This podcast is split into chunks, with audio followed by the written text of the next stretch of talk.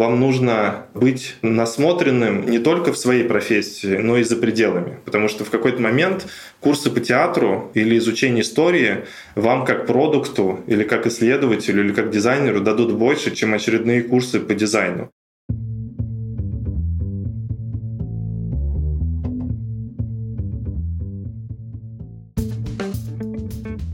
Привет, я Юра Агеев, и это подкаст Make Sense.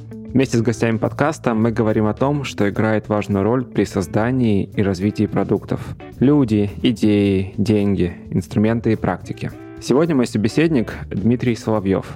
Дима занимается исследованиями 9 лет, 5 из которых он развивает исследования финтех-компании Kiwi с десятками B2C и B2B продуктов и сотнями сегментами пользователей. Также он выстраивает процесс исследований, коучит сотрудников и обучает команды проводить исследования самостоятельно. Дима, привет!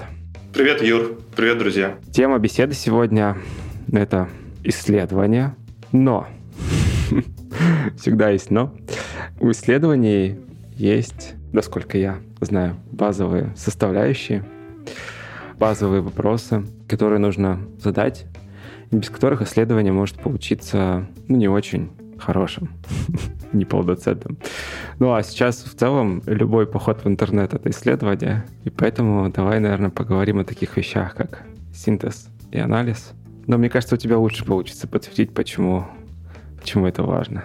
Да, Юр, спасибо Привет всем. Смотрите, тут у нас немного такая, может быть, она философская тема, но на самом деле она очень практичная, потому что, я думаю, все за последний месяц очень хорошо поняли, что информация прям играет очень большую роль в нашей жизни. Она и раньше влияла очень всегда, но мне кажется, за последний месяц она прям, мы увидели, что владение навыками там, анализа и синтеза, они прям жизненно необходимы, они реально меняют поведение людей, большие механизмы запускают. И я думаю, за последний месяц многие из нас там принимали решения там уехать, остаться, поменять доллары, там, не знаю, может быть, про продукты что-то, про бизнесы. И на самом деле вот все вопросы, которые мы будем обсуждать, они складываются, ну, в две мыслительные, как бы, в операции. Это анализ и синтез. Анализ — это разделение каких-то объектов на составляющие, а синтез — это соединение этих объектов во что-то новое. По сути, ну, креативное мышление можно назвать это синтезом, вот. И очень мало кто может вообще рассказать, а как этот синтез делает делается, потому что в этот момент происходит магия, дизайнер берет результаты исследования, уходит и приносит какой-то готовый результат. Как у меня знакомый рассказывал, что вот у него дочь, она занимается созданием моделей одежды, лежат какие-то отрывки журналов, какие-то висят штучки, и потом через какое-то время появляется типа коллекция. И как она появилась, вообще непонятно. Мы сегодня попробуем расколдовать вот это понятие, и оно полезно как и для личной жизни, потому что мы много принимаем решений и вообще существуем в новостном потоке, а особенно в период турбулентности это вообще очень супер важно. И для бизнеса это тоже очень важно, потому что часто можно слышать, вот, не знаю, мы провели исследование и не знаем, что с ними делать. И все равно решение принимаем на основе каких-то прошлых данных. Или там провели интервью с экспертами, каждый говорят, каждый свое, и что с этим делать, кому верить. Вот. Или как нам создать концепцию нового продукта на основе исследований. Потому что иначе получается, что как бы исследование отдельно, а все, что за ними следует, это отдельно. И вот мы сегодня будем раскапывать вот эти темы. Классно. Давай подробнее, наверное, поговорим про базовые понятия, да, ну вот синтез — это когда мы объединяем, анализ — когда мы разделяем. Что еще надо про них знать? Да, мы прям разговор на самом деле так структурно построим. Мы вначале поговорим про базовые понятия, потом про то, что такое хороший анализ, и что такое хороший синтез. И, наверное, самое главное базовое понятие, что правда эти две операции, они очень связаны. Вообще эти операции имеют там глубокую историю. Э, если вы посмотрите историю философии, то они прям ну, всю историю философии пронизывают, особенно немецкую. Там Гегель, Кант много про это писал. Мы не будем грузить про это. Вот, я специально, на самом деле, перед подкастом я планировал выступить на Product Sense и готовился это к выступлению. И я специально взял урок даже у репетитора по философии, чтобы разобраться, что такое анализ и синтез, и наложить на бизнес логику. И это помогло, кстати, чуть-чуть. Вот. Но идея в том, что тут, наверное, две основные вещи надо знать. Первое, вот как мы уже поняли, что анализ — это разложение вещей, когда мы из фона выделяем разные типа объекты, а синтез — это мы соединяем в это. И тут самый главный момент, э, что, с одной стороны, это разные вещи. Потому что, например, когда мы делаем какой-то проект исследовательский, ну, вы можете его поделить на шаги какие-то. Например, первый шаг — это постановка вопроса, постановка фокуса, а зачем вообще мы это делаем. И это на самом деле ключевой шаг, потому что пойти в анализ без понимания, зачем мы туда идем, это вы обрекаете себя на бесконечное блуждание по степи, по туману, и вы не знаете, что искать. Пойти туда, ну, типа, пойди туда, не знаю куда, найди то, не знаю что. И многие так делают. Поэтому самое главное, это вот вы успех свой закладываете в самом начале. Если вы в самом начале четко поставите вопрос и договоритесь там с командой, с самим собой, зачем вам нужна эта информация для принятия каких решений, это очень крутая штука. Я потом скажу, когда можно так не делать, но вообще лучше проверять себя и делать так всегда. А потом мы начинаем там собирать данные, анализировать их и синтезировать. И в этом плане у нас анализ и синтез — это разные этапы. То есть вначале мы, например, когда идем на интервью, вот мы провели там 10 интервью с людьми, которые владеют картами МИР, например, или там заблокированными какими-то картами. И мы узнаем у них про разные степени их жизни, и все, что они рассказывают нам, мы раскладываем это в группы. Вот тут они там про карту мира рассказали, вот тут они рассказали про оплату зарубежных сервисов, вот тут как они деньги выводят, вот тут как покупают там продукты. Это анализ. То есть мы из большого потока информации разделяем это все и выносим это в отдельные группы. Это некоторые таблички, в мира какие-нибудь духовские. А на этапе синтеза мы эти элементы соединяем в одно. То есть вот если 10 человек нам рассказали про свои вклады, например, валютные, то-то, то-то, то какой паттерн мы видим потом за вот тем, что они сказали? Во что это можно соединить? Какое новое знание мы получаем из этих интервью и что это значит для нашего продукта? И, там, не знаю, как это влияет на наши тарифы, как это влияет на то, что мы должны, какие партнерства делать там, или что делать с нашим бизнесом. И это вот пример того, как анализ и синтез — это разные вещи. Но на самом деле самый первый совет, он заключается в том, что э, думайте, в каком режиме ваш мозг сейчас работает. Вы сейчас анализируете или синтезируете вот эту информацию. Если вы делаете проект, ну, можете прямо разделять. Вот сейчас мы копаемся и разделяем части, а сейчас мы их соединяем во что-то одно. Но тут как бы у всех как бы есть но, есть такое понятие философии, как диалектика, это, по сути, соединение противоположностей. То есть, грубо говоря, очень сложно разделить очень часто анализ и синтез. Вот, например, когда вы... Ну, это сейчас немного такое абстрактное суждение будет, но просто поймите, что в анализе всегда есть синтез, а синтез есть в анализе. Что это означает? Например, да, это, это, это самая сложная часть будет нашего подкаста. Вот, потом будет попроще. А, но мы сейчас справимся с этой сложностью, потому что когда вы говорите на первасе, сложно использовать карту мира, или вы говорите, у этого стула черная ножка, вы, по сути, с одной стороны, как бы делаете анализ, потому что вы выделяете из этого стула там ножку, а говорите, что она черная. Вы как бы разделяете. Но с другой стороны, вы своим суждением сразу создаете некий мир, в котором эти объекты соединены в одно. То есть вы уже привели синтез. Зачем mm-hmm. это знать? Э, это на самом деле знать нам нужно для того, что в синтезе очень важен субъективный взгляд. И так как у нас анализ тоже и синтез очень похожи, мы на самом деле в анализе тоже субъективный взгляд очень важен. Не надо думать, что мы всегда подходим такие с чистого листа, и мы вот э, все, что есть в мире, мы как бы чисто, без наших фильтров, без наших э, каких-то прошлых историй и убеждений, мы про это рассказываем. Поэтому на самом деле очень важно тут понимать, что в синтезе, как и в анализе, важна субъективность, никуда от нее не деться. Это хорошо, это нормально, нужно уметь ее использовать. Вот, и там, и там. И если не получается это делать, э, можно это делать. Хорошая новость, что это можно научиться, и сейчас мы в ближайшее время, собственно, будем практически смотреть, как этому научиться. Подожди, а чему именно научиться? Как э, субъективность использовать?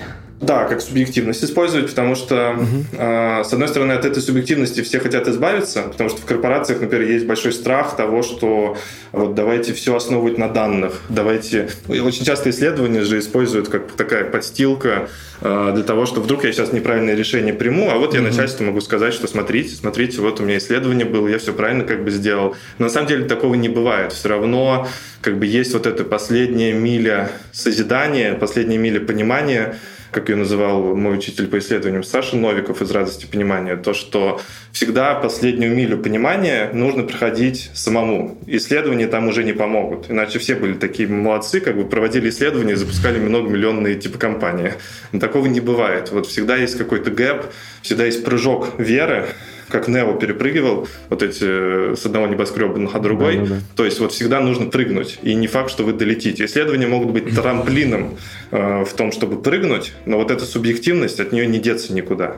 И если мы сейчас будем говорить про то, что такое хороший анализ и что такое хороший синтез, Тут очень важно понять, э, что для синтеза нужен анализ очень хороший. То есть прежде чем что-то соединять, э, мы должны разделить объект на части, ну, как бы взять вот те основы, из которых мы будем делать. Иначе, если мы будем синтез делать из говна и ветра... Прежде чем мы... Даль... Да, да? Да, если мы уйдем дальше чуть-чуть, я хочу остановиться еще на вопросе перед началом записи я тебе рассказывал эту историю, да, как я полез читать информацию и очень много читал ее и смотрел видео без какой-то цели да, ну то есть вот то, о чем ты сказал вначале, постановка вопроса или гипотезы, которая решит нашу проблему uh-huh. или задачу. Я скипнул этот этап, потому что это ну, для меня это было какое-то любопытство, да, то есть для меня это было вот в принципе такое ощущение. Запуская процесс исследования, например, в компании, ну или какой-то свой собственный, как правильно подойти к этой задаче, потому что кажется, это же тоже субъективно, правильно? Отправная точка. И если эту отправную точку не задать, то все остальное может пойти куда-то не туда. Оно может вырулить, кажется, все равно потом. Опять же, ну, можно много бюджетов потратить и времени. Да, через какие-то инструменты, через какие-то вопросы, да, запросы и так далее. Ну, то есть, ну вот, давай уделим вопросу постановки. Да, это правда важный этап, который прям так называется, постановка вопроса или actionable questions, имеется в виду те вопросы, которые приведут нас к действиям. То есть не просто вопросы, типа, вот, мне интересно, что у них происходит там у этих пользователей. Это плохой вопрос, потому что хороший исследователь вам тут же должен задать вопрос, а зачем тебе это нужно? Ну, типа, вот ты узнаешь, дальше что? У нас есть такое понятие, как... Информация должна приводить... К изменениям каким-то. Это не обязательно, на самом деле, ну, э, ложью сказать, что все исследования, они прям там, ну, провоцируют какие-то действия. Это неправда. Очень много в исследований, они меняют картину мира у людей, и в этих измененных картинах мира люди начинают уже принимать решения. То есть это такие последствия второго и третьего порядка. Это нормально на самом деле. Мы люди живые, и мы так э, живем. Поэтому исследование на обучение чем-то похоже. В общем, да, как бы идея в том, что ложью считать то, что как бы все исследования, они прям идут в бэклог, э, и прям из исследования сразу мы делаем действия какие-то. Есть исследования, которые, правда, просто меняют картину мира у заказчиков, у продуктов, у команды, и ну, бывает такое, что прям сразу из исследований не идут каких-то действий, это нормально, это бывает такое.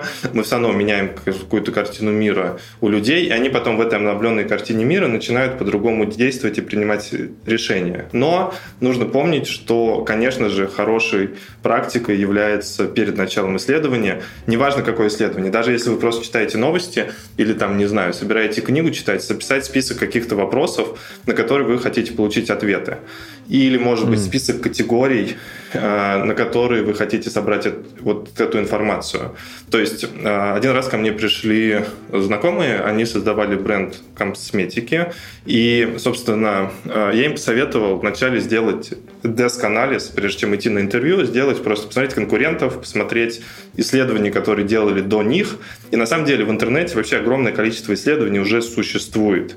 И как бы нужно уметь ими пользоваться. Но самая боль заключается в том, что люди идут читать эти исследования, не сформулировав вопросы, и по сути mm-hmm. они читают и не особо понимают зачем. Вот. И в этом плане тут надо как бы заранее сесть. Вот у вас, например, перед вами лежит 10 отчетов про бренды косметики. Сядьте, сформулируйте просто вопросы, которые вы хотите от них получить. И как они связаны с вашими решениями, с вашим бизнесом. Например, там, не знаю, я хочу понять, э, какие есть способы позиционирования у других брендов косметики, чтобы выбрать свой какой-то уникальный способ или, наоборот, самый популярный. Я, может быть, хочу понять, какие пользователи есть у этих брендов. И тогда я вот, ну, прям отдельно из всех этих отчетов буду выписывать все про пользователей. Вот. Mm-hmm. А, так, на самом деле, книги тоже советуют э, читать. И называется «Практичное обучение», когда вы заходите в материал с каким-то вопросом. То есть, он, например, дали домашнее задание, вы изучаете литературу уже с подвешенным вопросом, и вы ненужное просто пропускаете. Например, у нас сейчас есть мастер-майнд-группа, где мы там каждую неделю собираемся, чтобы понять, что происходит в мире, и обмениваемся какими-то мнениями. И у нас каждую неделю есть тема. Вот, например, последняя тема mm. вот в субботу была э, краткосрочные последствия вот этой спецоперации на экономику, то есть в ближайшие три месяца. И, по сути, мы выделяли ну, как бы различные э, там, международный бизнес, русский бизнес, компании в найме, различные сферы. Это экономическую часть. Да, мы, по сути, разделили ее на несколько частей, всю неделю собирали информацию, и, по сути, на mastermind е мы обсуждали вот эти группы. И это анализ. То есть мы из большого объема информации мы начинаем делить ее на части. Mm-hmm. Вот. И, конечно же, тут очень важно, вот плюсом является то, что Desk Research, он на самом деле дешево стоит, и если научиться искать информацию в интернете, то можно очень много дешево найти. И, как говорил этот мой знакомый, он даже на военной кафедре, когда его учили, он говорит, что вообще 80% информации о положении дел в другой стране вы можете проанализировав открытые источники, особенно в наше время, там социальные mm-hmm. сети, СМИ, форумы, вы можете понять, никаких шпионов особо даже и не надо. И как мы понимаем, что ну, разведывательная информация, вообще понимание того, что происходит там в другой стране, в другой компании, это очень важная информация, которая напрямую влияет там, на успех или неуспех каких-то операций. Поэтому да, формулируйте вопросы и помните, что вот это вы занимаетесь анализом конкретно. Подожди, вот э, Desk Research, ну давай просто резюмируем, это вот к моменту начала Desk Research у тебя уже есть какое-то общее понимание того, что ты хочешь, но еще нет точного вопроса, или он уже тогда должен быть? Если это бизнес, задача, то лучше иметь вопрос, потому что, ну, в принципе, вы должны понимать вообще, либо у вас какая-то проблема в бизнесе существует, и вы ищете информацию, чтобы ее решить, либо вы ищете какую-то возможность, конечно, его лучше подвесить. Бывают такие моменты, э, вот я сейчас скажу, наверное, такой момент, когда можно заходить в чтение информации, не имея подвешенного вопроса. Э, так. Для этого нам нужно сейчас ввести понятие конкретный абстрактный анализ – и сказать, что mm-hmm. конкретный анализ – это хорошо, а абстрактный анализ – это плохо. Вот. Э, сейчас мы разберемся, что это такое. Ну, например, ты консалтер, и тебе дают задание сделать интервью по какой-нибудь теме, о которой ты мало что понимаешь. Не знаю. Придумай какую-нибудь тему, про которую ты вообще ничего не понимаешь. Косметика. Сложно найти такое, я понимаю, ты огромное количество с людьми общаешься, что-то ты знаешь. Можем, можем про косметику, я вообще Ну, про косметику, или, может быть, про гигиену женскую какую-нибудь, про прокладки там что-нибудь, или про сдачу металлолома. Ну, давай про, про косметику. Нет, про сдачу металлолома не надо, это мое детство. Там я разбираюсь. Вот. А, про косметику, да. да. Вот. И тебе нужно составить список вопросов для пользователей, например для того, чтобы там, понять, что они думают про эту косметику, например, для того, чтобы создать бренд. Вот если ты сейчас не подготовленный начнешь писать гайд для исследования, ну, для интервью с экспертом, с пользователем, ты, скорее всего, абстрактные какие-то штуки напишешь. Ну, самые общие. Да, типа, что удобно, что штуки, неудобно, да, зачем да, да. вы этим пользуетесь. Э, не знаю, может, там ну, подумаешь, что ну вот в металлоломе там цена важна была, наверное, то тоже тут процент надо спросить. Вот. А, и это на самом деле будет плохое интервью, потому что многие детали, они не попадут в твой фильтр. И вот это абстрактный анализ. Конкретный анализ – это когда мы раскладываем вещь именно на те части, которые составляют ее суть, ее сущность, именно в данный момент, в данный исторический период. Вот в России в 2022 году 29 марта. Что это значит? То есть это Потому что, например, месяц назад, может быть, это другое интервью бы совсем было. То есть ты не мог бы взять да. гайд, там, например, месяц назад или полугодичный гайд, спрашивать, а что вы думаете про продвижение в Инстаграме, например? Ты скажешь, что? Как бы, что ты вообще говоришь? Вот. А, ну да, идея... Как часто. Да, идея в том, что вот конкретный анализ, он э, про сутевые вещи, которые составляют суть этого предмета. И что нужно сделать для того, чтобы сделать конкретный анализ. По-хорошему, вот надо просто, не составляя никаких вопросов, пойти на форумы блогеров посмотреть, которые поговорят про косметику, почитать какие-то, может быть, исследования. Да. И тут не надо делать никаких вопросов. По сути, у тебя главный вопрос стоит в том, какие объекты появляются, выделяют из фона вот те люди, которых я буду типа читать. Например, блогер, он тебе расскажет 10 неизвестных слов, ты их запишешь, и окажется, что это супер важные какие-то слова или темы, которые вот прям все говорят. И на самом деле вот после такого погружения, даже два часа просто поварившись там на YouTube каналах, э, послушав этих блогеров, ты на самом деле гайд интервью напишешь более точный, чем вот два часа назад. Это как раз благодаря тому, что ты вот провел анализ, то есть ты как бы выделил из фона те объекты, которые, правда, составляют суть этой категории, а не абстрактно. Да, давай упрощу. Я же не знаю, что они составляют суть. Я вижу, что они скорее повторяются, и э, ну, их подсвечивают как проблемы те люди, которые потенциально являются, ну, как минимум, лидерами мнений в этой сфере, вот так. Да, э, ну, это эвристика да. такая, как, как бы ты думаешь, вот 10 раз это слово прозвучало, наверное, это что-то важное, как бы. Да. И, в принципе, у тебя есть логика, ты понимаешь, на что она влияет, да, что вот, например, если они все говорят там про наличие какого-нибудь компонента, то, наверное, это может влиять на продажи. Потому что люди, которые слушают этих блогеров, они тоже будут про этот компонент думать, там, искать на упаковке. И, в принципе, это означает то, что это как бы создает вот этот ну, объект, может быть, он такой...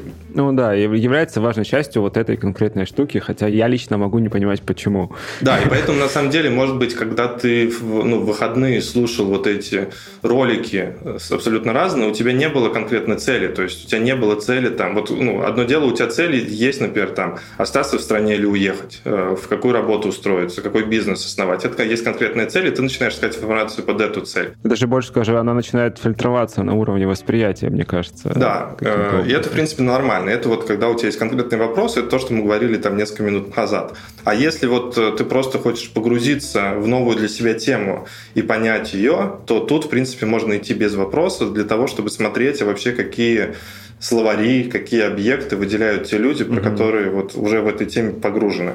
Ну, кстати, к вопросу словарей, да, вот, вот это прям ну, для меня а, я веду интервью, и э, периодически я сталкиваюсь с темами, в которых я ну, вообще очень мало чего понимаю, но мне интересно. И тогда у меня одна из задач действительно провести какой-то вот такой абстрактный анализ, собрать слова, которые я потом смогу использовать, просто чтобы говорить ну, на Как раз превратить это в конкретный анализ, да. Да, а, потом да. Э, да, но тут вот еще есть такая важная штука, что на самом деле третье качество хорошего анализа, она заключается в том, что ну, очень прекрасно, что мы вот, э, например, поняли, да, из категории косметики, из каких состоит объектов, категорий, слов, ну, то есть вот чем она насыщена. Но мы не понимаем взаимосвязи. Взаимосвязи между этими объектами и снаружи и внутри. И тут, на самом деле, третье их э, качество хорошего анализа, то, что анализ должен показывать внутреннее устройство объекта, связи между вот этими выделенными объектами внутри и снаружи слишком много раз слово «объект». Давай уточним. А, вот что в данном случае объект? Ну, типа, в примере с косметикой. Объект — это в целом вот то поле косметики, в котором я пытаюсь проводить исследование, или это тот вопрос, на который я пытаюсь найти ответ? То есть вот что нужно наполнить да, связями. сейчас э, это правильно, да. Ну, потому что такой птичий типа язык, и это язык из антологии, из, э, ну, э, объект, по сути, наверное, проще сказать, это либо реальные физические объекты, либо ментальные объекты, которых не существует, но это какие-то понятия, которые важны и составляют суть э, того объекта, который мы изучаем. Сейчас, сейчас, сейчас переведу на язык. Например, если мы говорим про финансовое поведение, Для нас объектами может служить, как люди тратят деньги. То есть объект, вот, ну, типа, э, как люди тратят деньги, какими картами они пользуются, mm-hmm. Сами карты, сами финансовые инструменты. В какой-то момент, например, криптовалюта э, стала объектом исследования финансистов. До этого это только программисты и гики ей увлекались, mm-hmm. но в какой-то момент туда пошли потоки денег, и теперь на любом интервью финансовом вы обязательно должны про криптовалюту говорить, потому что человек, может быть, основные деньги вообще-то там держит. Это как раз пример, как вот э, один объект, он становится очень важным. То есть раньше а, он, он терялся где-то в фоне. как раз с другими. Да, и он обрастает связями, то есть как бы эта криптовалюта связана с картами. А она связана, может быть, даже с жизнью человека. Вот. Это, грубо говоря, объектом, это может быть, вот, грубо говоря, ячейки, которые, как бы, в которых мы кладем эту информацию. Ну, то есть, да. Еще там объектом, например, может быть барьеры и драйверы к вашему продукту. Ну, то есть, там, почему люди покупают ваш продукт, почему не покупают. То есть, на самом деле, это вот, ну, грубо говоря, список каких-то важных вещей, категорий, которые мы должны наполнить какой-то информацией. Смотрите, когда вы разговариваете про краски для волос, и вы, например, разговариваете с человеком, вот э, там цвет волос его является объектом исследования для вас, mm. потому что вы сразу же обратите внимание, там вот у него синие волосы, и вы, в принципе, на интервью сразу спросите, а чем вы красились, в какой парикмахерской. А если вы говорите про финансы, цвет волос не является интересным для вас, хотя это тот же человек, просто вы уже как бы... Э, тут есть вот очень важная штука, ее надо понять разные роли выделяют разные объекты. Это очень важная тема, потому что те объекты, которые мы выделяем, они зависят не только от цели исследования, а еще в какой роли я нахожусь. То есть, например, роль это имеется в виду там бухгалтер, финансист, исследователь, продуктовый менеджер и программист. Есть книга очень хорошая, а, по-моему, называется «Искусство видеть», я не помню, называется, но идея в том, что там журналист прошел с разными людьми а, по Нью-Йорку, по одному и тому же месту. И каждый человек выделял разные объекты. Например, архитектор, он рассказывал про то, как устроены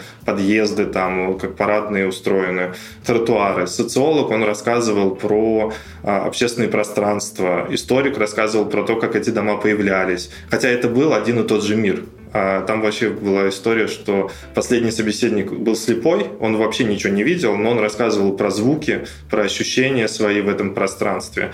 И это вот как раз хороший пример, что разные люди, разные роли, каждом из нас встроена как бы индивидуальный фильтр восприятия. И очень часто он зависит от профессии. Например, маркетолог, он будет выделять объекты и просить вас исследовать все, что связано с каналами привлечениями, с ценой привлечениями, с инфлюенсерами.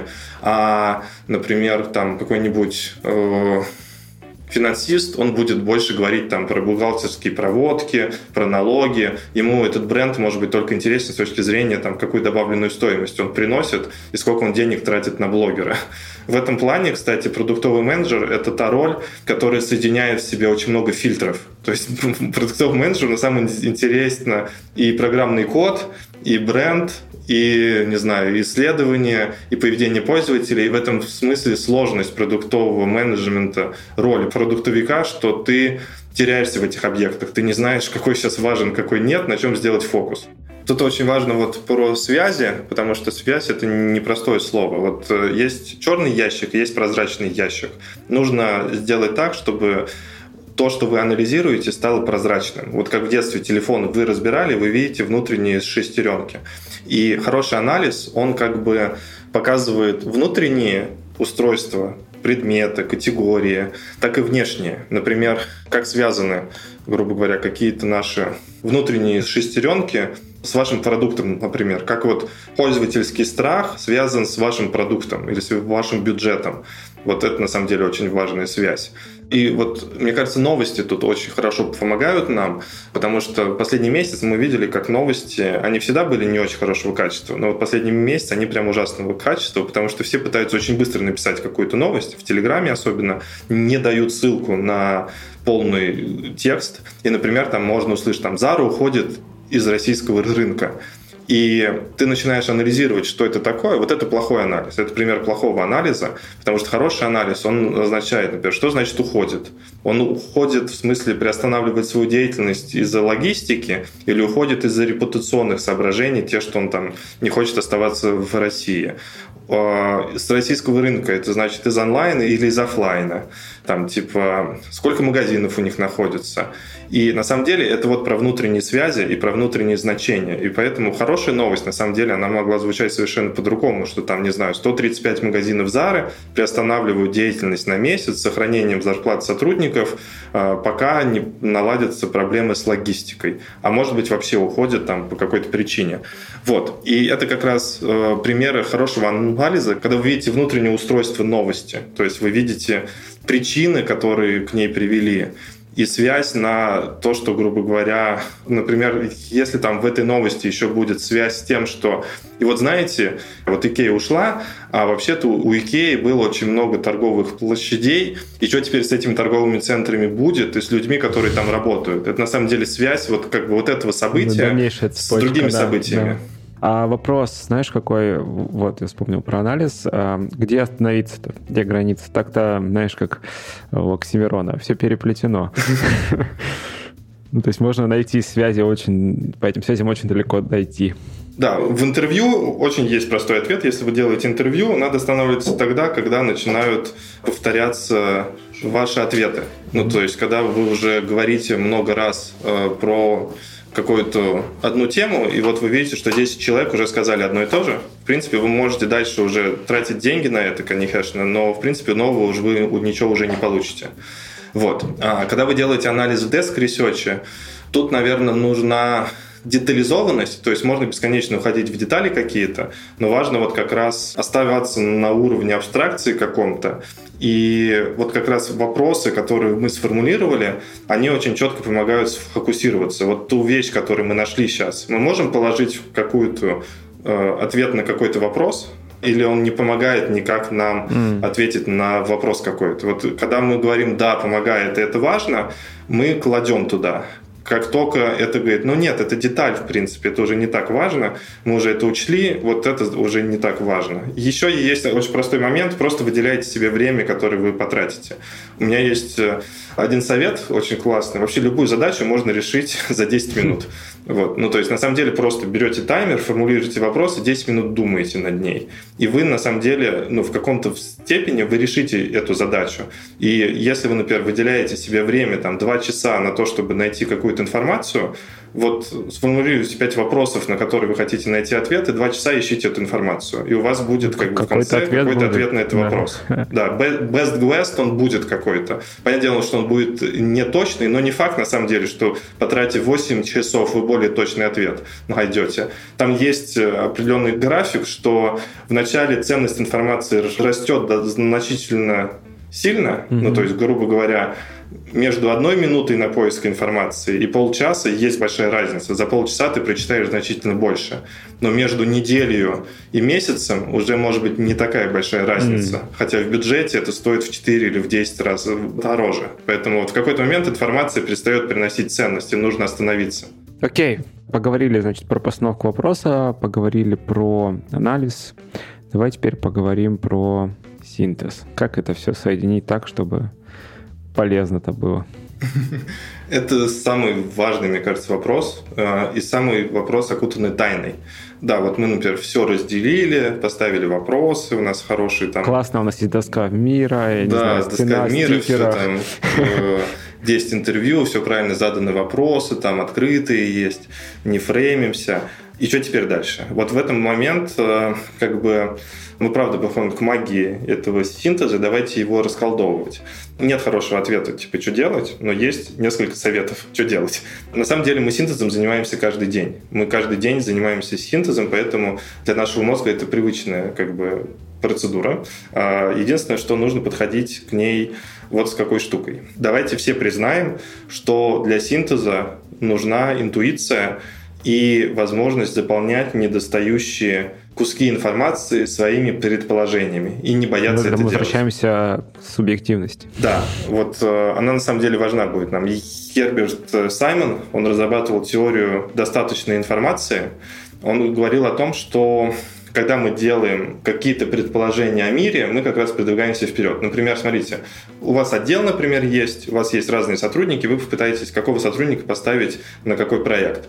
Вот вы на самом деле действуете, э, у вас нет стопроцентной информации, что вот этот сотрудник подойдет точно на этот проект. Потому что, например, проект новый, который никто никогда не делал. Но вы, в принципе, делаете предположения какие-то, о том, что вот у этого получится лучше, у этого хуже. И благодаря вот этим предположениям вы можете двинуться вперед и, например, э, предложить сотруднику там тестовую задачу какую-то, или там э, договориться с ним, или проверить его. Вот э, мы на самом деле каждый раз, например, даже выбирая там какую-то технику, мы делаем предположение а, о том, если я никогда не брал там стиральную машину, я, в принципе, не знаю, как, э, э, что покупать. Я делаю предположение, что, наверное, вот это будет лучший вариант какой-то. Вот чем, по сути, искусственный интеллект, он, э, конечно, хорошо работает на больших данных, но творческие задачи он решает плохо, потому что он как раз плохо делает те предположения, которые человеческий мозг делает хорошо. Вот для того, чтобы из анализа перейти в синтез, вы всегда должны делать предположения и заполнять своими э, суждениями те пустые места, которые как бы они пустуют сейчас. И, ну смотри, да. здесь же есть риск э, просто принять решение. А зачем тогда вообще анализ? Вот. Если я так могу сказать.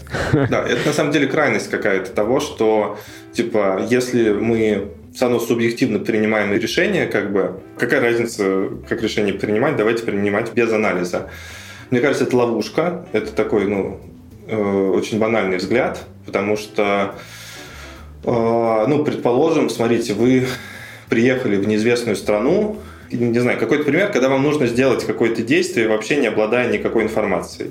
Короче, правило заключается в том, что вы не можете стопроцентно гарантировать себе безопасность того, что вы не ошибетесь никакой анализ вам не обеспечит эту уверенность. Только если вы делаете действия, которые уже люди сто раз делали, и вы точно повторяете это один об один в тех же условиях. Ну, не знаю, например, готовите яичницу. Вот, скорее всего, там точно вы как бы э, рецепт вам поможет не ошибиться. Но если вы запускаете новый продукт, уже много параметров поменялись. Другой рынок, другой контекст, другие люди. И тут, конечно, mm-hmm. исследование необходимо и анализ не необходим, потому что он избавляет вас от грубых ошибок. Вот. Но он не даст вам полной стопроцентной уверенности, что вы идете туда. Поэтому на самом деле надо сказать, что риск, он всегда существует. Но риск можно уменьшить. Есть такое понятие, как степень уверенности. Очень мало людей вообще умеют, как Канеман нам рассказал, очень мало людей умеют думать э, степенями уверенностями и вероятностями. Мы как бы живем в мире нечеткой логики. Это, что так, это значит? Это значит, что мы не можем очень часто 100% сказать э, про что-то. Вот, например, я точно могу про себя сказать 100%, что меня зовут Дима, но если я попаду в окружение людей, где все меня будут называть там Петя, я, даже я начну сомневаться на самом деле. Вы знаете, да, что вот эти социальные эксперименты, когда все говорят, ой, это сладко, это сладко, человек да, пробует, да, да, это да. кисло, он такой, это сладко, тоже, ну, типа, может, я не прав, как бы, а другие правы. И в этом плане нужно понимать, что вот эта степень уверенности, то есть про каждое суждение, которое мы знаем о мире, мы можем сказать с какой-то степенью уверенностью. Например, я со стопроцентной степенью уверенностью знаю, что если я вот кину ручку на пол, она упадет, потому что это закон. Но я, например, э, с 80% степенью уверенностью знаю, что сегодня будет дождь. Я не могу 100% сказать, а, потому что э, может мы проскочим по 20% кривой и, собственно, дождя не будет. А, например, я могу с какой-то степенью, ну вот, не, не знаю, давай возьмем какое-то суждение, насколько, ну, как ты думаешь, Юр, вот, например, от 0 до, до 10, где 10 это вообще стопроцентная уверенность, а 0 это вообще точно нет, что после лета в сентябре будет новый вспышка коронавируса. Вот как тебе кажется? Такая же большая какая-то прям, вот, хм. серьезная. Ну, если мы говорим про степень уверенности. Ну, какую-то цифру от 0 до 10 скажи, да, как тебе кажется? Ну, 6-7. Вот, 6-7. А если покопать, она у тебя на чем-то основана, потому что, например, а, другой человек сейчас бы, ну, я обычно в аудиториях это делаю, кто-то говорит 2, 3, кто-то говорит 8, то есть разные степени уверенности. А, да. Так, например, там, не знаю, насколько вы думаете, что вот прививку защищает от коронавируса? Или, ну, типа, вот есть э, э, метакультус, такой сайт, где люди дают прогнозы на какие-то события. Вот сейчас по спецоперации очень было много прогнозов, там э, про мирные переговоры, про геополитику, и там задается вопрос, и люди просто свою степень уверенности говорят, там, не знаю, какая вероятность такого-то события. И люди, очень большое количество экспертов говорят, и там видно график, прям, не знаю, 10%, 20%, 15%, там, какая вероятность того, что мирные переговоры к такому-то числу, они уже случатся. Самое важное в чем? Что этот график, он меняется. То есть, грубо говоря, mm-hmm чем больше ты получаешь сигналов извне, которые подтверждают твое мнение, ну, не твое мнение, а гипотезу, то есть именно серьезные сигналы, что эта гипотеза верная, тем твоя степень уверенности, она растет. И вот нужно уметь эти сигналы принимать и отделять от тех, которые, грубо говоря, наоборот, про твою степень уверенности говорят, что нет, ты должен сейчас начать сомневаться. Потому что люди, они обладают фильтром, когда они перестают видеть те сигналы, которые mm-hmm. против их точки зрения, и берут только те, которые за. В этом плане вот э, это хороший тип инструмент. Вот когда вы идете на исследование какое-то, например, я прихожу к продукту, я говорю, какая твоя степень уверенности, что, я не знаю, этот продукт нужно запускать? Он говорит, сто процентов. Я говорю, «А зачем тебе нужно тогда исследование? Он говорит, ну не, исследование тоже нужно. И оказывается, что его там топ-менеджер попросил сделать исследование, а сам он уверен. Но я говорю, ну не надо тогда делать исследование, ты и так уверен все. То есть мое исследование никак на тебя не повлияет. Бумажка потом Ну типа показать, да, типа, давайте бюджет потратим на что-то более полезное. Он говорит, ну не, не, не, но все-таки, ну это может быть начать, как бы ты начнешь переговор, он начнет в чем-то сомневаться, может он правда найдет какую-то штуку, в которой он не очень уверен. Вот на самом деле у нас перед началом исследования есть какая-то уверенность в гипотезе, и исследование дает нам, по сути, какое-то изменение этой степени уверенности. Либо больше, либо меньше. И если оно, оно растет, то в какой-то момент мы должны сказать, все, прекращаем исследовать, начинаем запускать. Потому что... Я, я все равно вернусь тогда теперь к своему вопросу, только теперь с этой точки зрения. Можно же быть и уверенным, иметь стопроцентную, вот ты привел пример, стопроцентная степень уверенности да, в продукте. Можно. Это что? Это как раз это есть переуверенность, есть недоуверенность, когда человек всегда сомневается в своем мнении. То есть вот ты 10 раз уже, грубо говоря, так сделал, а человек все равно сомневается, что нет, наверное, вот как бы... А бывает переуверенность, когда человек сильно уверен в своих силах. И в этом плане тут может научить только жизнь. То есть, ну, грубо говоря, человек рискует своим деньгами компании, рискует э, своим местом в компании, рискует своими деньгами, когда он делает бизнес. И можно научиться только через вот такую обратную связь. Поэтому обратная связь, например, очень сильно важна. То есть, грубо говоря, угу. когда ты сделал ошибку, тебе должно прилететь за то, что ты сделал ошибку, чтобы ты научился, чтобы ты в следующий раз ее не делал. Поэтому, грубо говоря, вот эти KPI, все остальное, performance review, они нужны для того, чтобы человек как бы получал обратную связь. От, иначе ты будешь всегда уверен запускать проекты, которые будут проваливаться и тратить деньги компании. Но в какой-то момент, скорее всего, тебя попросят выйти, потому что ты не учишься на своих ошибках и переуверен. Вот в этом плане, мне кажется, тут надо понимать, что на чем основана твоя уверенность. Вот самый хороший вопрос, почему я так думаю? Какие у меня есть основания думать таким способом. И если эти основания, правда, там, отвечают научному методу, они валидны, они принимаются другими людьми, то ну, как бы их можно брать. А если это какие-то галлюцинации, непроверенные, не, не, не заземленные, то у меня будет большой вопрос, типа, ты точно думаешь, что это так?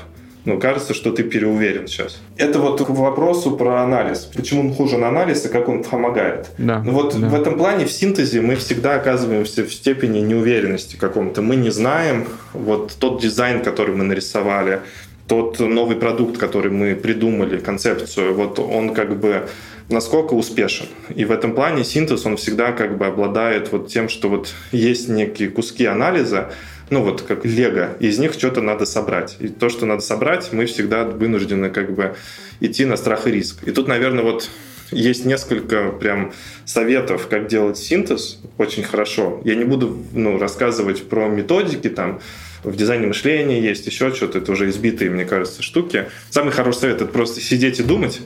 Сидеть и думать и не бояться генерить много идей. Вот я говорил про 10 э, минут, э, на самом деле, любую задачу можно решить либо за 10 минут, либо просто написать список из 10 пунктов и попробовать за, ну, как бы поставить себе там 20 минут времени и написать 10 способов, там, грубо говоря, ответа на какой-то вопрос. Это на самом деле тоже очень сильно работает. Это вот прям тот прием, который можно использовать каждый день. Сидишь и думаешь. Вот. И квоту на идеи. Но вот что позволяет прийти к хорошему синтезу? Мы знаем, что он субъективный, парадоксально, но насмотренность – это одна из важных вещей, которые отличают тех людей, которые синтезируют хорошие продукты, хорошие решения.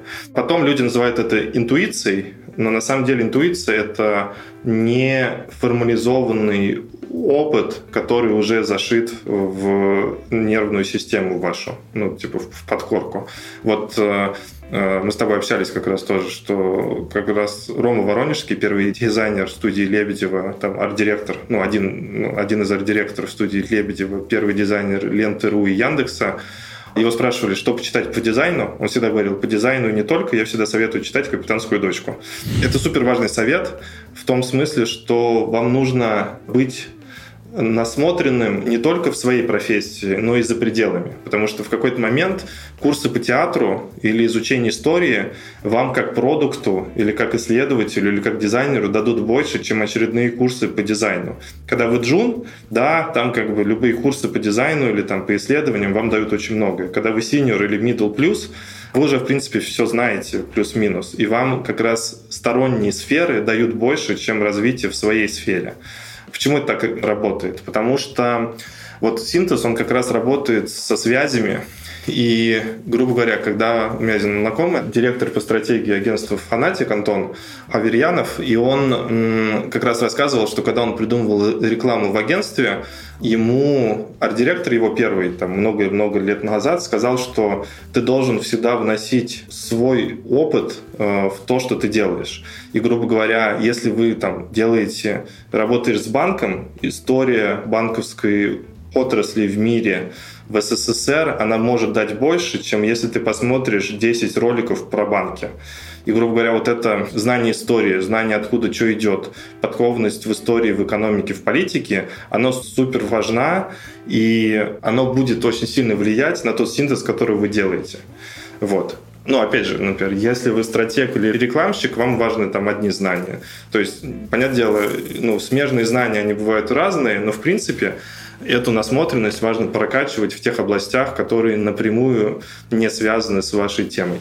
Если я правильно понимаю, да, вот на этапе анализа мы собирали информацию, а вот то, о чем ты говоришь, насмотренность, это как раз один из способов потом поиска связи между объектами. Ну, то есть, не имея насмотренности, ты можешь пропустить какие-то связи или, или не создать их между теми объектами, которые... Ты не садишься и не пишешь там, какие факты из истории я могу применить вот в этой задаче. Нет, это у тебя существует в голове, как в облаке.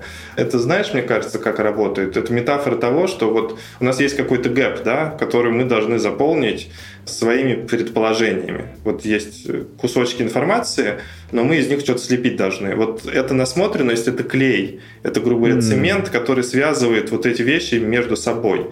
А, это вот как в Википедии, там очень много ссылок друг на друга, и получается такое очень концептуальное пространство. Ты ты переходишь от одного в другого. И на самом деле вот клей, почему там ты можешь вот эту штуку соединить с вот этим и получить что-то третье. Ты очень часто их соединяешь на основе каких-то первых принципов, которые ты узнал там из истории, из экономики или, может быть, из необычных фактов.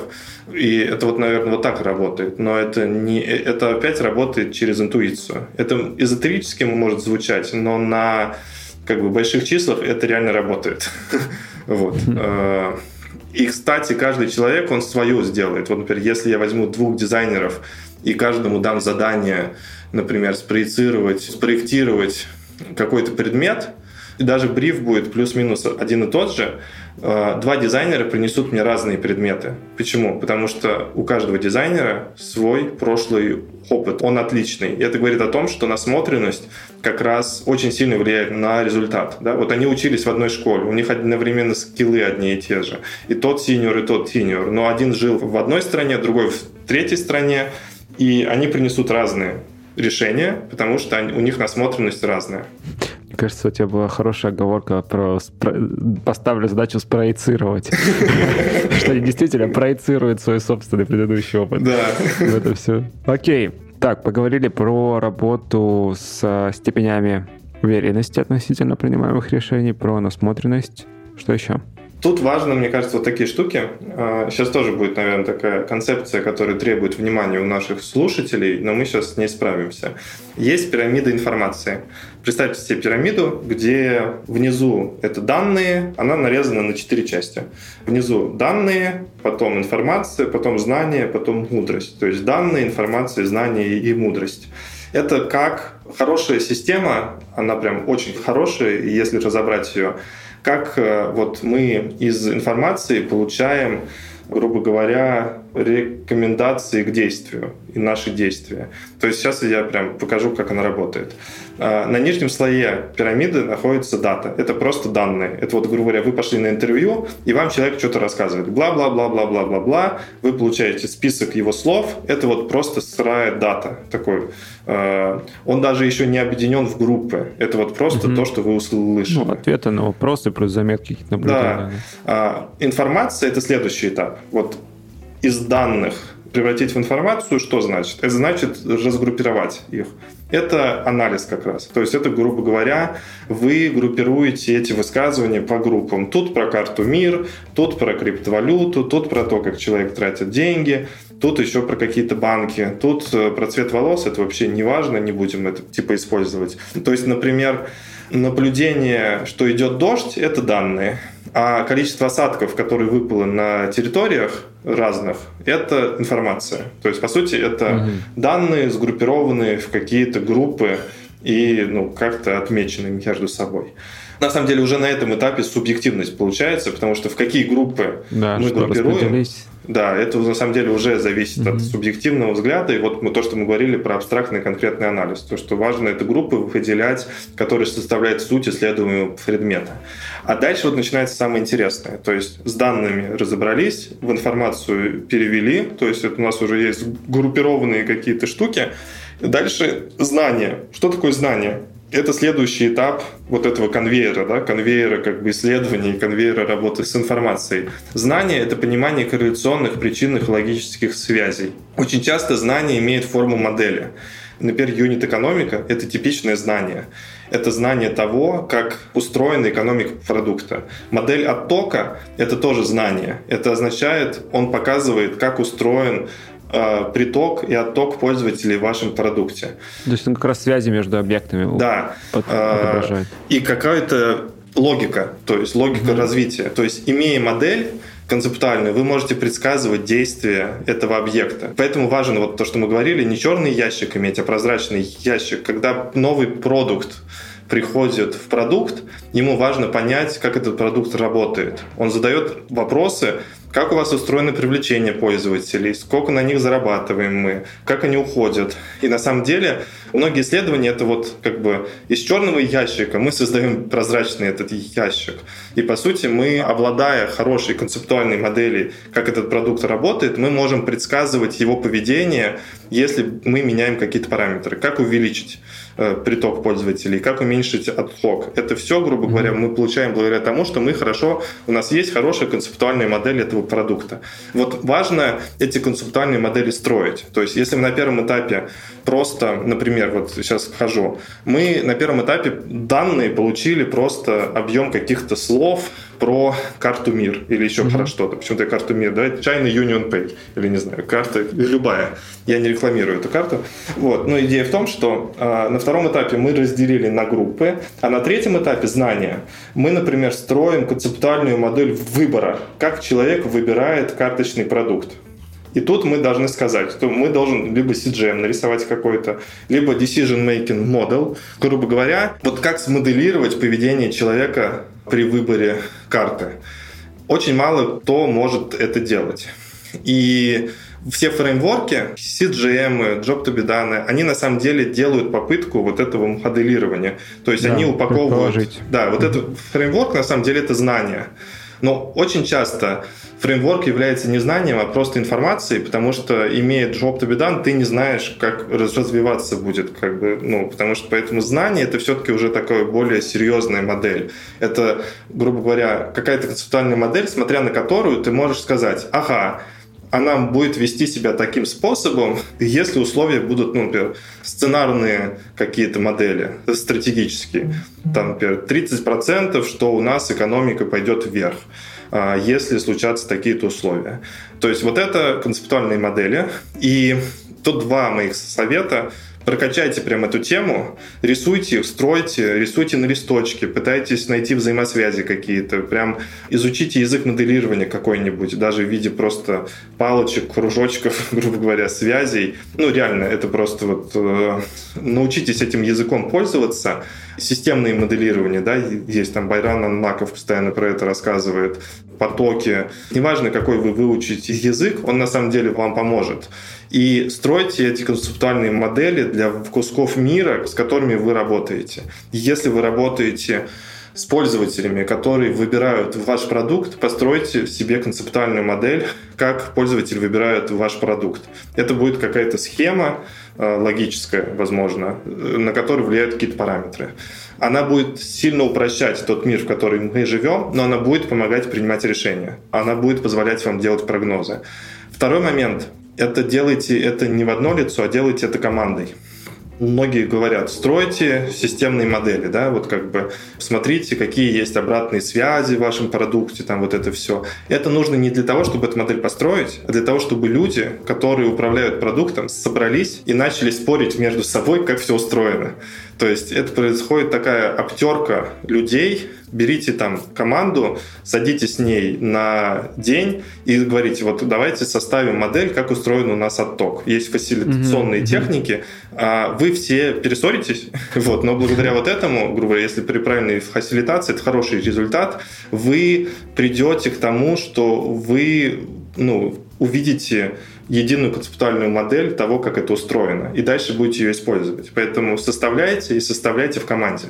Ну, кстати, это интересно к вопросу про модели. Опять же, да, каждый по-своему понимает устройство мира. То же самое с этими моделями. Каждый по-своему понимает отток пользователей из приложения. И как раз плюрализм взглядов позволит действительно уточнить да, и, возможно, ну, тут нужно понимать, потому что маркетолог, например, он будет видеть отток таким способом, потому что он выделяет объ... одни объекты. Э, да. Другой человек, он будет, там, не знаю, финансист, он будет вообще только там про одну штуку смотреть. Поэтому тут важны еще роли, которые участвуют, они делают эту модель полнее. Кто-то должен подумать про деньги, например. Ну да. Э, очень часто эти модели можно рисовать отдельно и потом как бы договариваться с ними. И какие-то модели, они, например, имеют силу в компании, что вот э, начинают они жить. И тут очень важный момент, что вот э, почему вот эти фреймворки продуктовые, они работают, да? То есть они плохо работают очень часто, но люди их используют. Uh, у меня есть большая там претензия к фреймворкам, потому что люди их используют как харго-культ, не понимая, зачем мы сейчас это используем, просто потому что в соседней компании используют или мне на курсах рассказали. Но идея в том, что этим фреймворки позволяют описать сложный мир языком, который понимают все в компании. Да и как-то говорить про это. Иначе мы совсем будем в разных, как бы, вот я... Да. Разными словами об одном и том же. Да, как бы, и это, вот этим фреймворки, они решают, конечно, этот вопрос. Вот CGM, вот давайте составлять вот по этим правилам, и вот, ну, как бы, э, хотя бы одну степень неопределенности мы уменьшим. Угу. Окей, поговорили про знания. Да, и последнее – это мудрость. Мудрость – это про применение. Очень часто, вот мы общались с Ксюшей Стерниной из UXSR агентства, она была исследователем, а потом она основала агентство исследований, и она является вице-президентом в Arrival, по-моему, в Англии. Она стала в том числе э, получать отчеты от исследователей и использовать их для решений в бизнесе. И ты понимаешь, что исследователи тебе приносят пургу. Они не помогают тебе принимать решения.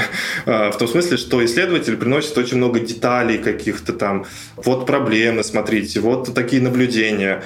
И ты смотришь на это и думаешь, и что? Ну, как бы, и что? Как бы, вот а, я... а тебе говорят, подожди, а такие же последствия второго порядка и третьего. Ты сейчас это хорошо посидишь, еще говорят, подумаешь. Это хорошо, это да. Типа, тебе говорят про какие-то последствия десятого порядка, а ты думаешь, блин, у меня вот главный вопрос есть, там, не знаю, вот у меня 10 миллионов рублей существует, вот мне в какой канал их вложить? Он говорит, да погоди ты, смотри, вот тут растет тренд поколение Z на э, покупку экологических товаров. Ты такой, мне в Инстаграм вкладывать или в, или в Телеграм, там, или там ВКонтакте уже, или, или, в Телегу. Ну, то есть, э, исследователь сейчас не понимает даже, какой вопрос у бизнеса находится. И мудрость – это про применение тех знаний, которые мы нашли. Мы уже тут поняли, да, что на этапе сбора данных мы должны уже понимать, как они будут применяться, какой вопрос, грубо говоря, у того человека, который читает этот отчет или с которым мы делаем исследование. Он чтобы что это хочет сделать. Поэтому мы должны понимать его роль. И в этом плане ну, любой исследователь должен убить в себе исследователя, отказаться от этой роли, он должен встать на позицию человека, принимающего решения. Иначе он никогда не поймет, как его данные будут использоваться. И поэтому очень классно, если исследователи или вообще люди в компании делают свои проекты, потому что они встают в роль людей, которые принимают решения и рискуют, и они понимают, на основании каких данных они их принимают.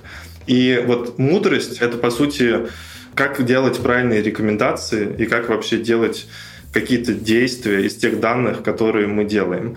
И совет мой заключается в том, чтобы сделать правильные рекомендации, нужно видеть общую картину. То есть, ну, какой-то совет, который мы давали в течение нашего разговора, это то, что ты должен понимать хорошо вопрос, на который ты отвечаешь. Но вот еще нужно видеть правильную картину, точнее, в общем картину. Что это означает? У исследователя, который пошел к пользователям или который нашел какую-то информацию, она фрагментарная. А, есть какая-то рамка, которая соединяет все это вместе. Это немного абстрактные понятия, но сейчас мы справимся с ними. вот. А в бизнесе этой рамкой является бизнес-модель продукта, например. Поэтому там Илья Красинский классно как раз собирает в юнит-экономику разные элементы продукта. Вот поведение пользователя влияет на конверсию. Это такое понятие, как продуктовый перевод. Продуктовый перевод – это когда ты говоришь, смотри, вот пользователи, они такие бла-бла-бла-бла-бла, а продукт говорит, а что это значит для продукта? Ты говоришь, а, ну это уменьшает конверсию. Он такой, а, все, понял. То есть вот все, что ты сказал сейчас, вот огромный текст напишем, это означает, что моя конверсия будет не 5%, как я думал, а 1%. Исследователь такой, да. Он говорит, все, хорошо, я теперь понял тебя. Давай следующий слайд. Вот бла-бла-бла, это значит что? Исследователь говорит, а, это значит, что цена должна не 50 рублей, а 40. Он такой, хорошо, понял. Ну, то есть ты переводишь на объекты, понятные продукту, который принимает эти решения, да? Угу. То есть не просто из какого-то мира, потому что иногда он может сказать, типа, вот, а еще у наших пользователей синие волосы. Он говорит, а это чтобы что? Он говорит, а это просто так. Любопытный факт, да. Любопытный факт. Он говорит, хорошо, но у нас сейчас очень мало времени. типа, любопытные факты давайте оставим на вечеринку.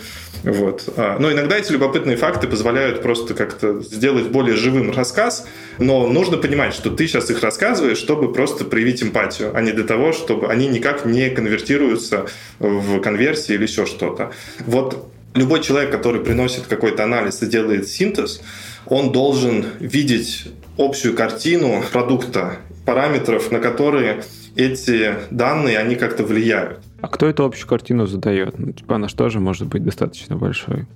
Как ее границы как раз тогда понять? Ну да, смотрите, тут, наверное, вот такая штука, что объективности в мире нету. Потому что есть э, точки зрения, которые видят мир и вырывают какие-то куски из него, накладывая свои фильтры. Вот э, в этом плане, конечно, нет никакой объективной картины мира или всей картины мира, которую можно как-то увидеть. Но есть, грубо говоря, э, вот в бизнесе это правда, можно сказать, бизнес-модель, Потому что есть цель у бизнеса зарабатывать деньги, и бизнес будет зарабатывать деньги, если бизнес-модель сходится. Поэтому можно сказать, что это является общей рамкой, которая удерживает вот э, все процессы в компании. Если бизнес-модель нарушится, то мы уже не будем никаких ни исследований проводить, ни маркетинга не будет, потому что бизнес перестанет выполнять свою цель, и все посыпется. Если мы кино снимаем, да, наша э, рамка это будет storytelling, это будет какой-то интерес зрителя, и как этот интерес подогревать на протяжении двух часов фильма. Если ты строишь мост, эта рамка будет, может быть, сопромат, который будет выдерживать конструкцию. Ну, то есть, в зависимости от того объекта, который ты проектируешь, это вот эта цельная картина, она будет разная. Например, для историка это вообще может быть важна какая-то историческая модель мира. Для социолога это будет там, социальная типа теория. Но так как мы работаем в бизнесе, можно сказать, что это бизнес-модель. Если это кино, что-то это сторителлинг. Грубо говоря, эта картина, вот это главный фреймворк, можно сказать, да, как бы главная широкая картина, она по сути, помогает отвечать, зачем этот предмет существует. Как бы, mm-hmm. Зачем вообще мы это делаем.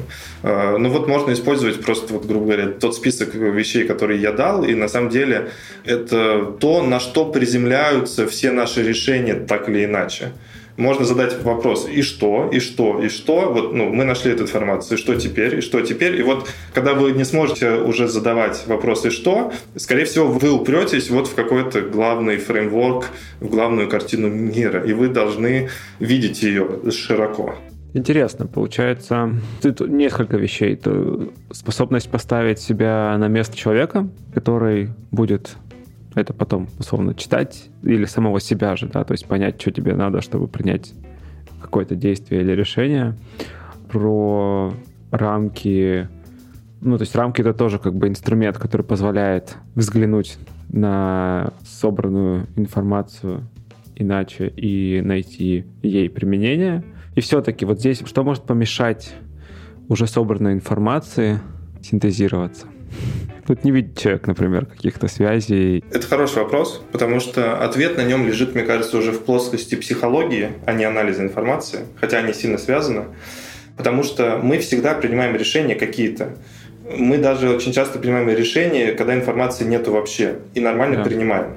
И я бы ответил так, что у людей плохо с синтезом, потому что они боятся брать на себя ответственность, они просто боятся принять решение либо по каким-то причинам они не понимают, зачем это делать, либо не могут это делать.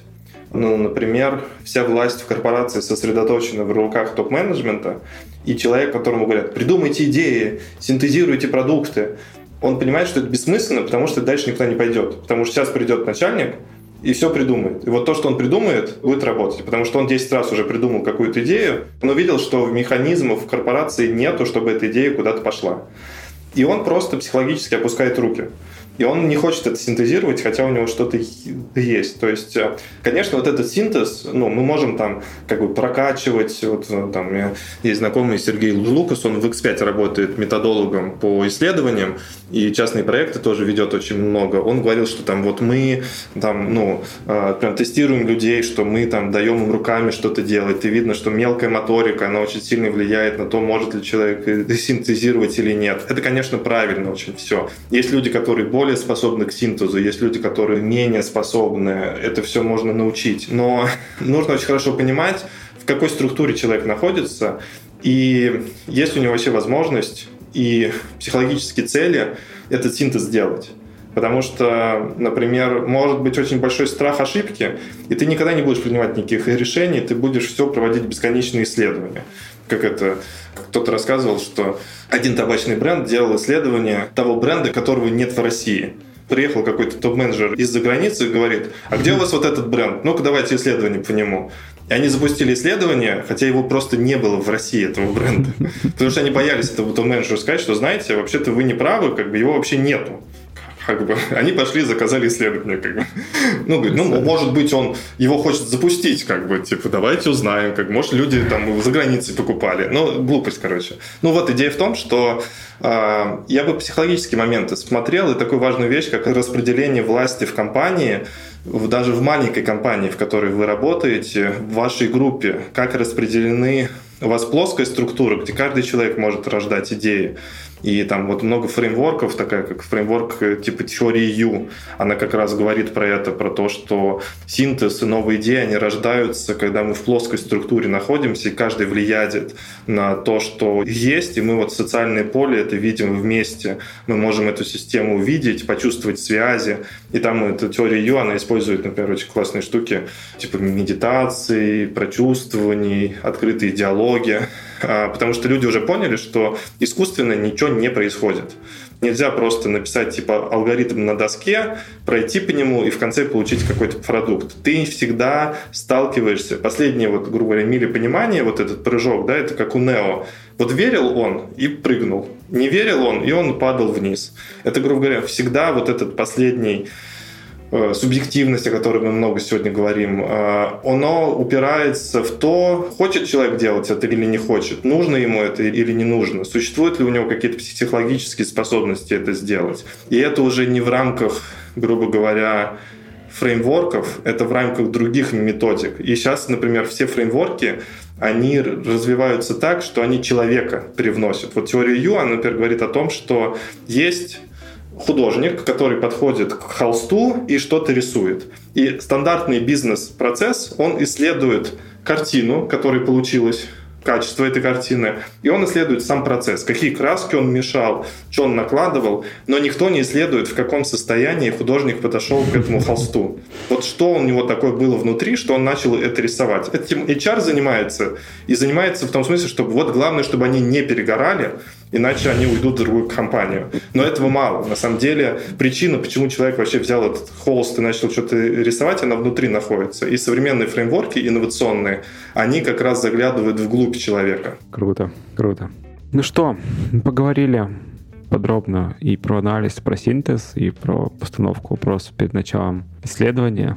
Кажется, можем закругляться. Есть ли что-то еще, что хочешь добавить? Мне кажется, еще такая классная штука, она говорит про то, что у нас вот тоже на интервью произошел какой-то синтез, потому что я много для себя сказал нового, что не говорил до этого. То есть произошло какое-то насыщение связи, там, Юр, благодаря твоим вопросам, благодаря тому, что я понимаю, что это люди будут слушать. И мне кажется, тоже один из хороших критериев, там, интервью, которые вы проводите с пользователями, встречи, которые вы проводите, он говорит про то, что а, а появляется ли что-то новое? Вы выдаете какие-то автоматические ответы или вы думаете в процессе? Вот, например, есть лекторы профессиональные, которым вы задаете вопрос, и вы видите, у них уже готов ответ, и он, он просто по методичке что-то отвечает. А есть э, ученые, которым вы задали вопросы, и он задумался и ответил. И, например, если вы идете к психологу, он вам может задать вопрос, и вы автоматически что-то ответите. И, скорее всего, это будет психзащита какая-то.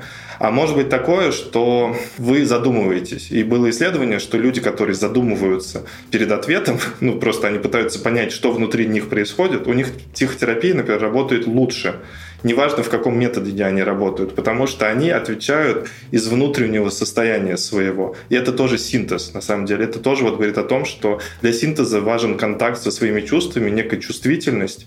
И очень классно, если вот мы не автоматически живем, и, собственно, синтез появляется тогда, когда мы рискуем, открываемся, говорим что-то новое, не боимся, может быть, или боимся, но со страхом это делаем.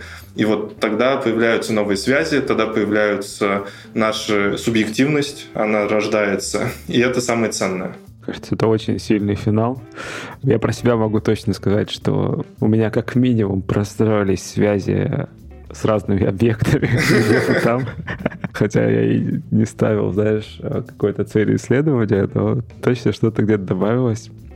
Вот, я очень благодарен тебе, что ты нашел время поговорить об этом. Очень ценю. Прекрасно. Спасибо всем, кто слушал.